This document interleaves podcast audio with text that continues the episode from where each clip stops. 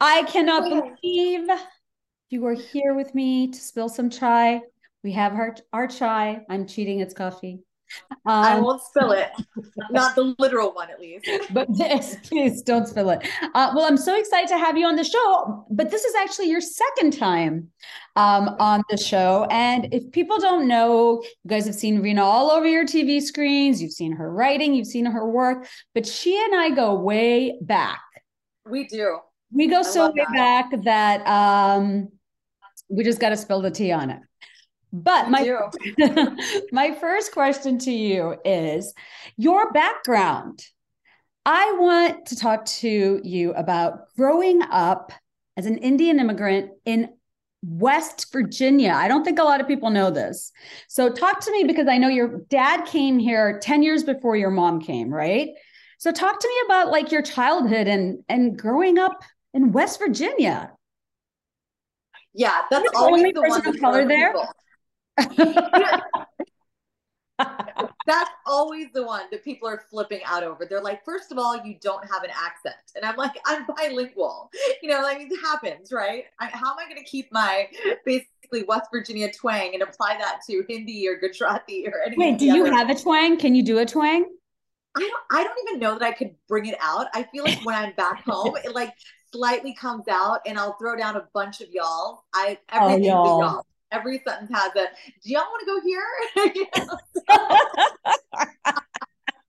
well yeah that happens that happens as soon as you go south i mean i went to uva yes. Y'all has uh, slipped out of me a couple of times too but i've never yeah. heard you say y'all no i really i feel like I've, I've made a conscious effort to try to like push back on this whole narrative that i come from the sticks or this tiny little place but i do and it was really really fun to grow up in a place like that because um, it was normal it was normal when I was growing up. I had a very uh, suburban experience. What what I would expect that my kids are having right now in the suburbs of Washington D.C. I went to piano. I went to karate. Summer camps were filled with swimming and and hanging out with friends on a trampoline. You know, just your normal American good stuff. And being born in the early '80s to these two immigrants, one from Africa, one from India, and that was, you know, it's it just I think the one thing I would say is they always tried to make me feel like I fit in. They they really didn't ever emphasize our otherness. And I, you know, I know there are a lot of people who have a lot of thoughts on that, but when you're, you know, you're just trying to make it through each day and you're chasing opportunity to do better for your family. That's just what I saw my parents do. They were always trying to make their family lives better because it was such a privilege to be here in the United States. And that was like my big takeaway of like, I'm here, I'm blessed to be here because these these two people are working really hard. And over the years, our house was like a bus stop. I mean, there were people from everywhere, from London and uh, Mumbai to Dubai to Berlin to wherever. People were coming out of everywhere. And we were about five hours from Washington, D.C., but we would end up here in Washington, D.C. all the time to pick up people at the international airport. So, like, literally, I feel like those were the doses of being an immigrant's daughter that I still got while growing up in a really rural American community that had its own share of kind of like layers of issues with that too. So, well, that is so funny because you kind of grew up between West Virginia and, and Dulles International. but also people don't get how international yeah. and connected these are, you know? We, are. we have family, we have friends, and they will be staying at our home when they're visiting. Absolutely. Um, another thing I wanted to ask you about is how did you get in? Because I really, you know, the show is for everybody, but it really is centered on Brown Girl Magic. That's right. And I really want to where did your interest in in politics start and how did you get into the Repub- I mean, the Republican Party was very different sure. when Rina started her career, and she totally. is no longer, you know, she's not a MAGA Republican. Oh yeah. I'm not, even, I'm not even a Republican in this era, is what most people would say. They'd be like, "Are you really?" And I mean, if I had a dime for every time I get called a RINO, I could take that right to the bank and like have a great fund there going to fund everybody's brown girl magic projects. Like, I mean, truly, I get called a RINO every other day. No, but but how did that happen? Because um, I mean, that is a really, you know, you and I are in a lot of white spaces. We are. Um, but how did that happen? And and why did you because you you are you know you're a political strategist you're a political leader you're a political um, maven. And where did that interest come from? And what would your uh, advice be to young women? Because just because you're brown you don't have to be a democrat. But where did that come from? Why did you decide yes this this is the political side i'm on well, first, I really appreciate what you said about growing up between Southern West Virginia and Dulles International Airport. Because anybody who knows that drive from 64 to 81 to 66, I'm talking interstate, baby. You really see Americana through there. And I just appreciated the way you put that because it's true. You grow up in these rural communities and there's just not that much to do, even though I described all these wonderful things I had the privilege of doing because my parents were able to ascend the socioeconomic ladder. My dad came over here with 80 bucks in his pocket um, and an education. He came straight from Mumbai to Duke University Medical Center, where he was a, a, a trauma surgery, um, general surgery, actually, first resident. And he came over and the right right around the time he came over is when everything happened in Uganda. Idi Amin, the dictator, kicked our family out, and so the vast majority of my family is in the UK. It's a beautiful story that um, Ugandan Asians have. The BBC has an awesome documentary on it, and um, Reshma Saujani, she talks about that a lot. Yeah. I mean, either, I mean, you're going to get shot in the head or you leave. I mean, yeah, was- I mean, horrific stories are what I grew up hearing from my mom saying that, um, you know, the family had so much wealth that we built up over uh, three generations almost, um, and and there was just because we were merchants actually from India, and we've been in Uganda, and and the funny thing about people like Reshma and Rishi Sunak and me is that like we're part of these like really small communities that have deep African roots. So even growing up in my Gujarati, there was Swahili woven in, and Gujarati Gujarati is a dialect of Hindi for those who don't know. Um, and it's just the funniest thing because when I started talking to other Gujarati kids or kids of Gujarati parents, I should say, uh, they were like, "What is that word?" And I'm like, "What?" And and my brother would come back to me. He's like, "They don't know certain words I'm saying," and I'm like, holy cow, we went to our parents and these were Swahili words. And my, my dad would talk to his sisters in Swahili.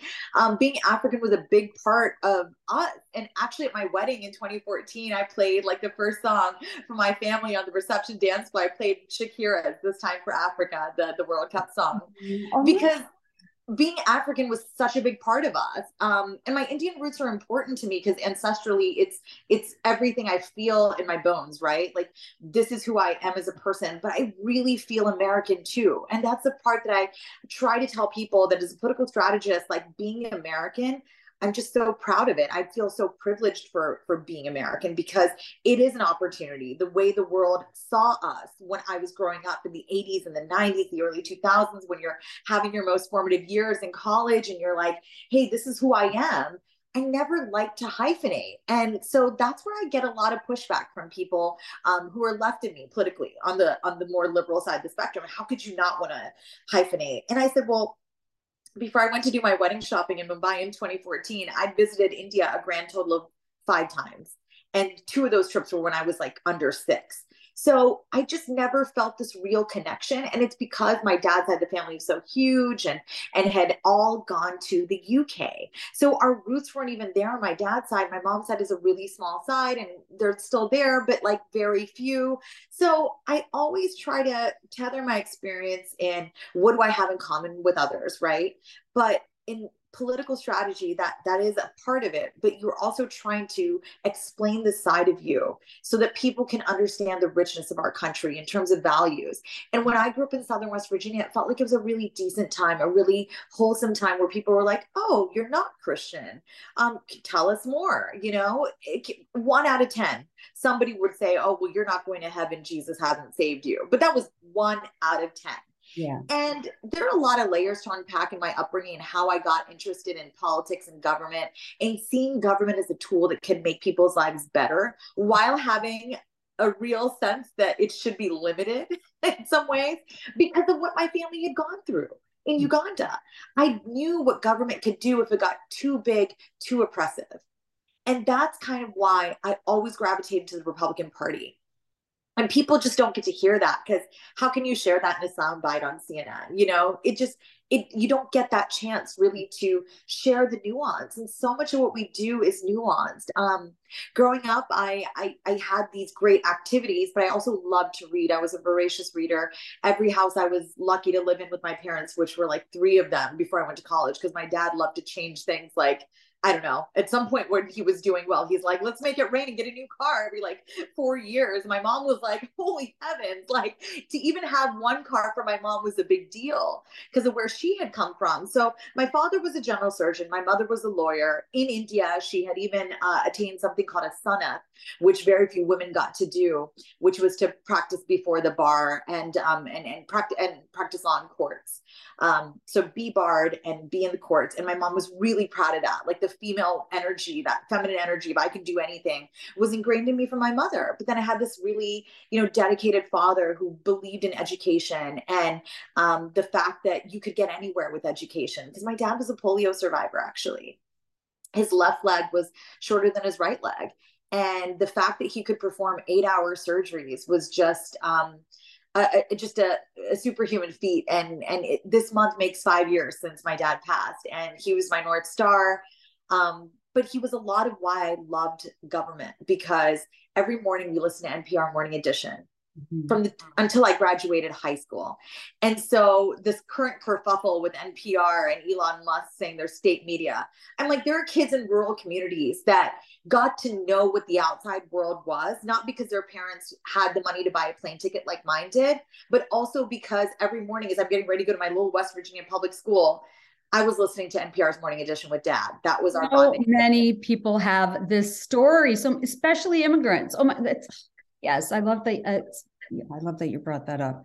But yeah, uh, and I also love. Sorry that I interrupted you, but I had to say that because it's so important, and I'm so mad about this thing happening with freaking NPR and just Elon Musk and Jen. That's a whole other episode.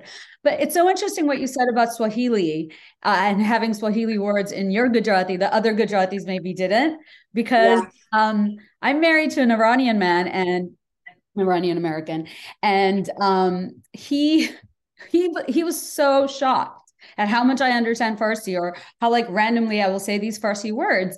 And they, because they like, I guess, I mean, Farsi was the official language of India for 500 years under the Mughal rule. You know, the Persian right. Empire reached all the way there. So, so many of our words, and they and they're like shocked, especially my in-laws. Yeah. Like, how do you know that? Or why did you say that? And I'm like, hello.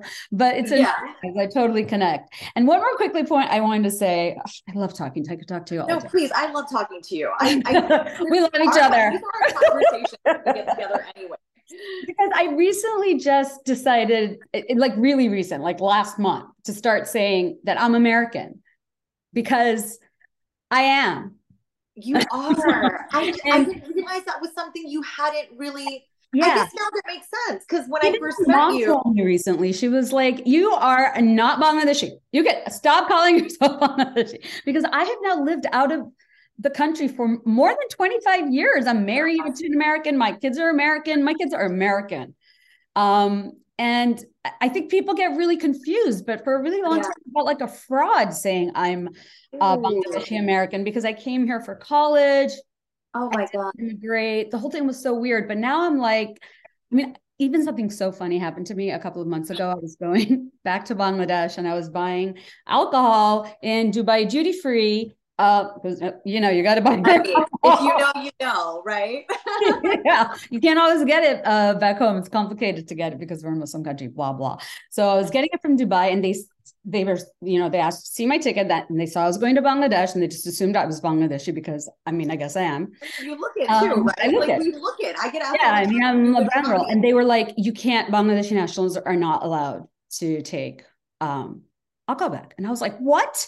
And they were like, yeah, they were like, "Can you manage it if you if you take it?" And I'm like, "No, I didn't want to like get in trouble." And then when I got home, I told my parents, "I'm like, can you believe they said that?" And they, my parents were like, "You're American. You have an American passport." Yeah. I forgot. I forgot I had an American. That is, oh my god, that's such a good story. I'm like, I lost my Grey Goose bottle of vodka. I lost my booth because I forgot. And that really made me start thinking I need to just start telling people I'm American because people think I am Uh, I am. You are. Right? You are. I'm so You know, weirded out. the hyphenation, the hyphenation makes sense for you because you immigrated, right? But for people like me, where I'm born in the southern West Virginia coal fields, I'm literally born in a hospital there. Like my entire upbringing is there. How can I? You know, to me, it felt inauthentic to say I was an Indian American. And people are like, how could you push back on your identity? But it's how we feel in that moment, right? When you're like, okay, I will not take the book. you're just like, I'm a Bangladeshi, right? So I think it's like identity is so complicated and that's what bothers me about the republican party today because they they just hate talking about identity so much but there was a moment when i entered republican politics over 20 years ago now um, so yeah like maybe about 2003 2004 i was really dipping my toe into republican circles and i did that on accident i started writing for my conservative publication in undergrad at west virginia university there was an ad out and they said, you want to write for the alternative to the campus daily? Little me didn't realize the campus daily was liberal and the alternative would be conservative. And we were indirectly funded by the Heritage Foundation, a major think tank that's conservative. So I started attending these little retreats in DC and conferences and my whole you know, Michelle Malkin. I was exposed to this, you know, these younger conservative uh, figures. I mean, Tucker Carlson was in the fold, but I never saw him. But these ideas felt palatable at the time. They didn't feel feel filled with hate. They didn't feel so um, fiery in that way that, you know, here we are pushing it back against some massive machine. It just felt like we're talking about our values. And for me, freedom, liberty, equality, talking about dignity, um, you know, being the daughter of a person that was disabled that never even so much as applied for the handicap, um, you know, sticker for your for your car because he just didn't want to, but he would always extol the praises of the Americans with Disabilities Act. And um, and how I probably wouldn't be where I am today if the ADA didn't exist and make it possible for my dad, as his physical condition degraded over the course of his 70 years, um, 74 years, um, if there weren't ramps and handles to make sure that he could be this full 100% citizen um, here in these United States. So I have a really kind of like patriotic goosebumps kind of story when it comes to that because I realize that people feel some kind of way about the Republican Party. But for me, I thought it was the party for freedom and equality and that I, you know, that believed just like I did that I didn't want the government in my backyard, my bank account, or my bedroom. And how far it's come. So it's just an interesting thing to kind of weave that back to my my Desi story and my Desi upbringing in many ways. You have to write a book, girl. Your book is going to be so great. You're too kind. You know, I'm already I, like writing the proposal out for you at some point. I actually wrote some points. I'll email you later, but you're the best. Great story could be like a great mini mini series as well. Uh, Real Housewives of West Virginia. I love interacting with you. I got to be honest because for me, when I was joining the Republican Party in those early days, I'd already checked Republican when I was 18, but it wasn't a big deal. You're sitting in your high school cafeteria, you know, your Secretary of State has made a visit and you're registering to vote for the first time. I'm like, Republican, sure, I love Abe Lincoln. He was my favorite president, which by the way, unsurprising that I like came into politics because I used to carry around this book called "What Do You Know About the American Presidents?" Like I love trivia. I, I love that. the American presidency, and so when I think about my life story, like the fact that I have now been a spokeswoman for two U.S. presidential campaigns, advised on a total of four of them, one independent, one libertarian, one Republican, like it feels like the honor of a lifetime to sit here and be able to say, I got to do these things. I got to have these opportunities because there was a bench built for me here in this country when my parents came and sacrificed and did everything they did so that I could do things I wanted to do in my life that were directly linked to my hobbies. So it's just a funny thing when I meet people who are Desi who are like offended that I'm a Republican. I'm like, how dare you? Because at some point it was a flex. And yeah. I think I love that about you because you've never made me feel bad about who I am in terms of my political views, yeah. even though we do di- they do differ from yours. Yeah, and you know what? When we used to be on, uh, we were uh, so we were regular panelists and always together on on on PBS's To the Contrary. But I will say, I was a, a suspect in the beginning, but it was pre-Trump years. I'm like, what? A brown Republican? I don't know. I saw your side eye. I mean, it was captured on film. You know, it's there. Like, but we also disagreed, um, you know, sometimes on air, but always yeah. off air and in the green room and everything. We we always connected, but it was pre-Trump years, so yeah, definitely. You know, it was a different. It's all forgotten. Too. It's all it's all forgotten. I mean, it's all just different now, right? Because. I mean, I, I mean, do you were you ever on with that time when that woman was she was the head of Muslims for Trump and she came oh, wearing yeah. her American flag as as her hijab and hijab. like during the Trump uh, like Muslim ban and she was like I love him he loves us I'm like he has literally instated a policy you just can't get through to like, some people you know what I mean? Like that was interesting because I remember I had known her through like local Republican leadership stuff. I had encouraged her to come to meetings and I was like, hey, let's hang together. And when she showed up for Trump and was wearing the American flag as a hijab, that was the moment that I was like, I don't know that we are going to be able to rock on the way we've been like I don't think this is gonna not to make fun of anybody, but it, no. it, it, really was a story. I, have never yeah seen or met anyone like her before or since. I mean, yeah. It was um it was a one timer. Oh my gosh.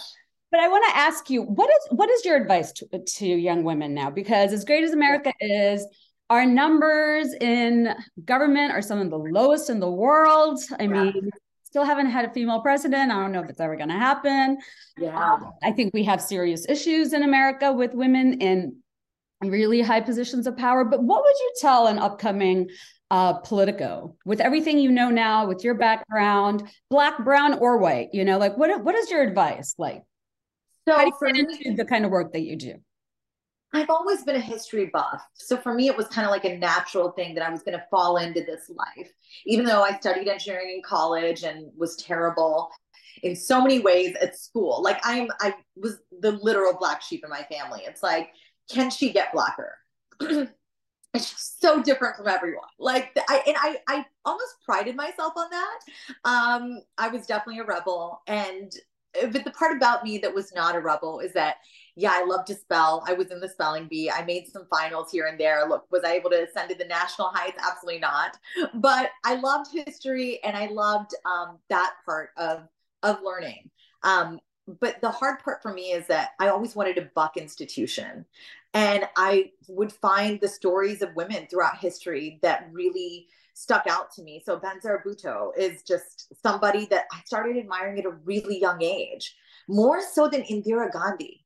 And that was always kind of, I think it made my dad kind of chuckle. Um, when he realized that I would talk about Ben Benazir way more than I talked about Indira Gandhi. And I just think for me, um, there was a lot of modeling that was part of my journey. I would I would look at certain people in history and and then in, in present as well. So when I first got to Washington, January 2006, I could have never predicted I'd still be here, like almost 20 years later. Um, but I, I remember my dad saying to me, like, call up Henry Kissinger's firm and just offer to get coffee because my mother was over there sobbing about the fact that I wasn't going to law school. I wasn't making more of myself, um, but that I wanted to work in politics and, and not get a job in engineering or any other such esteemed field. And yeah, look, it's great to walk the straight and narrow. I love the people that go for stability. I just was never able to do that. And um, and so if you're somebody that that is in the political government policymaking space or has any interest in that in this era, uh, particularly as a young woman who is brown um, or black or whatever, however you may identify. Especially, I want to talk to, to the girls uh, who are coming from communities of color. Like it is you were going to look around. You're going to have a moment like I did on Capitol Hill in 2008, and you're going to walk by a pane of glass, and you're going to be in a in a pack of. My boss was a member of Congress on the U.S. House of Representatives side, and and I'm like barely five one. Okay, like I'm a very small person, and my mother would always tell me, you must wear a lighter foundation, a high heel, and a lipstick, and a necklace and earrings every day. That was like my mother's mantra. And that day, I was wearing flats. I'd forgotten my lipstick, much to my chagrin, and and was definitely not wearing foundation. Um, I was lucky I had a couple of earrings in. And I looked at this pane of glass. I'm in a pack of five older white men. And it stuck out to me. Something's not like the other here. And that was the day that I like really realized like I am so different up in here.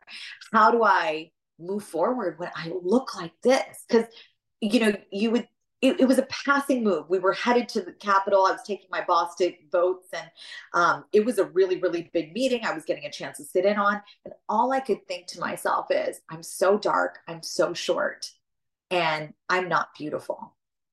And I had made it onto Capitol Hill, working super hard, like knowing my stuff, saying that I'm I know policy making. I'm going to be a deputy chief of staff. I'm going to be a chief of staff one day. I, I had all these dreams for myself, but all I could see were these horrible things ingrained in my mind from unfortunately aunties that were like, "You're too dark. You're not tall." You South know, Asian auntie culture, Desi auntie culture. Right? Next, you know what? Yes, God, yes, yeah. most toxic people some right. of them are great and amazing, but sitting in the U.S. Capitol.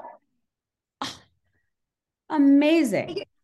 Instead yeah. of focusing on the fact that I am in the mm. bastion of power in the free world, the highest sort of place you can be, yeah. aside from the White House, you know, but like these three branches you're blessed to be able to work in them. And here i was concentrating on this thing and i had imposter syndrome. And um, i suffered from that for a while but i would always kind of like push it into the back of my mind where it couldn't hurt me. Mm-hmm. um, but you know it's come up and now i'm a mother of three girls and i think about this how would i feel if they're going into this unconventional path this path that i don't know and i know i know that they're going to be judged and there's going to they're not going to find people like them to latch onto and build community with. And so i'd be remiss if i didn't mention this part if when you ask me what kind of advice do i have to impart on on these women that want to make it in this kind of sphere in these spheres? Um, and i just say number one find some some role models. And they don't have to be people you know but role, model their story. Find some way to take some element of their story and model it in your life. Because that's what Benazir Bhutto was for me as weird as that sounds i'm talking about like this woman that is unfortunately no longer with us. But um there was always an element of somebody's story and and men too. I would take men's stories the stories of men um, as well and i would just i would f- use those as fuel and i would i would think about my journey in that way. Where do i want to be? How do i want to create impact? And and then that's so to me that's just number one and secondly broaden your horizons. Go outside the box. For me i realized at some point when i broke out i left capitol hill having worked for two members of the us congress was my calling card to being able to get more business as a political consultant in my early years um, but I, I I always thought I had to have a skill. So I, I could write well and I kept working on it and working on it. And I would take on these incredible opportunities whenever I could. I, I joined the op ed project and went to one of their seminars called Write to Change the World. And I'm an ambassador for them now. And I, because I really believe in these sort of what aunties would call extracurriculars, side dishes, but those side dishes enhanced who I was as a person. Um, and that is the best advice I could give is that if you want to be better at whatever you're doing, go find other things that enhance the things you're already good at. So I knew I wanted to be a better writer. Now, look, was speech writing the only thing I did in my business in those early years? No. I also became a general consultant. So I started going to campaign trainings. I started doing everything because I wanted to make a dollar. and so you know i think that's that's all i can say is that find a way to keep going but you gotta you gotta make yourself better. You gotta tweak yourself every day in this field because it is not a field in which you walk the straight and narrow. There's no guidebook there's no roadmap and you gotta have a goal and you gotta want to get there. For me it was capitol hill at some point and then it was to be a campaign consultant and be a good one at that. And i'll say this my parents never really fully understood why i picked this path in life but they'd always say, and I remind my mom to this day, I'm like, you always told me that whatever I wanted to do, be the damn best at it. And that's what I've tried to do. I love that so much. I love that so much. And I also love that you've talked about your dad so much because I remember, I can't believe it's been five years. Yeah, five years, half a decade is wild. I know how close you were to him. I remember when he wasn't well. And then I, it was just such a shock it was a shock, right? Like, I gave I gave birth three weeks after my dad passed for my second daughter. It's just wild to think about birth and life and death, and you know we're the, we're in the sandwich generation. We're building yeah. our own lives while caring for parents. Crazy. Yes. yes. Uh, well, this is my last uh, question too, and it's perfect because we were talking about our daughters and that imposter syndrome thing, by the way, I want to say for so long I thought I was the only one that had that. Oh yeah. Or there was a word for it, right? I would always be like, "Oh my god, I'm gonna get found out as like this dumb fraud that doesn't really know anything." Uh, so first of all, everybody has it. Uh, Michelle Obama had a great quote when she said that when you find yourself in a room full of like all these accomplished people, all these smart people, and you realize they're not that smart. and you deserve yeah. to be in that room. The other thing that is so important that you said is it's the hustle. Never stop hustling. Never stop learning. Learn, learn, learn. I still learn. I still study. That's me too. And always do your homework. So the the assignments and those things change. It's not going to be like algebra homework in eighth grade, but do yeah. your homework and always learn. You never want to be one of those people who think they know everything. That's like Trump. Oh my gosh. What's you know, you know, that's they know it, and they're wrong. Right? Like our moms teach us, you know, oh, this is the way to make a cup of chai, for example. A mm-hmm. few years ago when the Instapot came out, I remember I would see these gals who were Desi who post these incredible how to make chai in the Instapot. And I was like, well, I'm damn good at doing it on the stove, but I did it in the Instapot one day. I swear to God, I blew my husband's mind. He was like, "What is this chai you made?" And I'm like, and I'm like, "Oh my God!" I'm gonna I'm gonna do a quick cup try video with you. I'm gonna have you back, and, and I'm gonna do that. Do gonna, uh, yes, you're gonna do this Instapot chai for us because what a great idea, and I need to know. So we are both moms of girls. Last question. Thank you so much for your time. I could literally talk to you forever. Imagine if we had a show. We'd just be like, we'd be like Gayle and Oprah. Please get your mansion in Hawaii soon, Rina. Um, I'm ready. Are you? Right, we're gonna it. Let's manifest it, right? I don't know. There's a whole movement about we will manifest it. So raising strong girls. Um, it, I mean, it's already it's already happening, you know. And I feel like something I really loved about your story is that you dealt with online bullying um, really i think kind of before there was a, a, a, word for it maybe even you know whatever happened to you on facebook. Mm-hmm. and bullying is already happening. I'm, i have a five year old and an 11 year old i've already like dealt with like multiple issues. And i was telling my older daughter daughter recently that you know you you never stop dealing with bullies. Like even i deal with them you know Never. it's beyond sixth grade. It's going to be on it's going to be in high school. Sometimes teachers are bullies.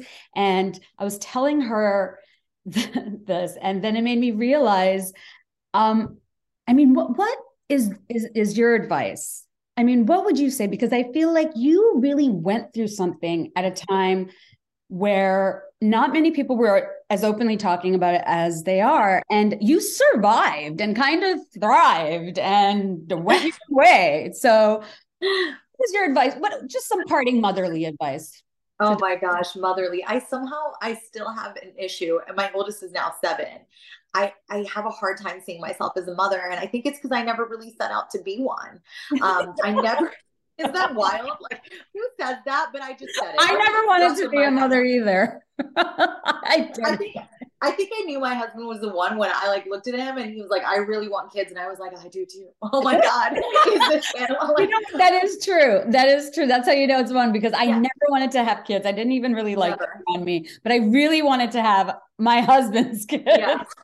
and, and as, as people listening have picked up like i had this really incredible relationship with my father but like my mother was always to me like pish posh she's just there.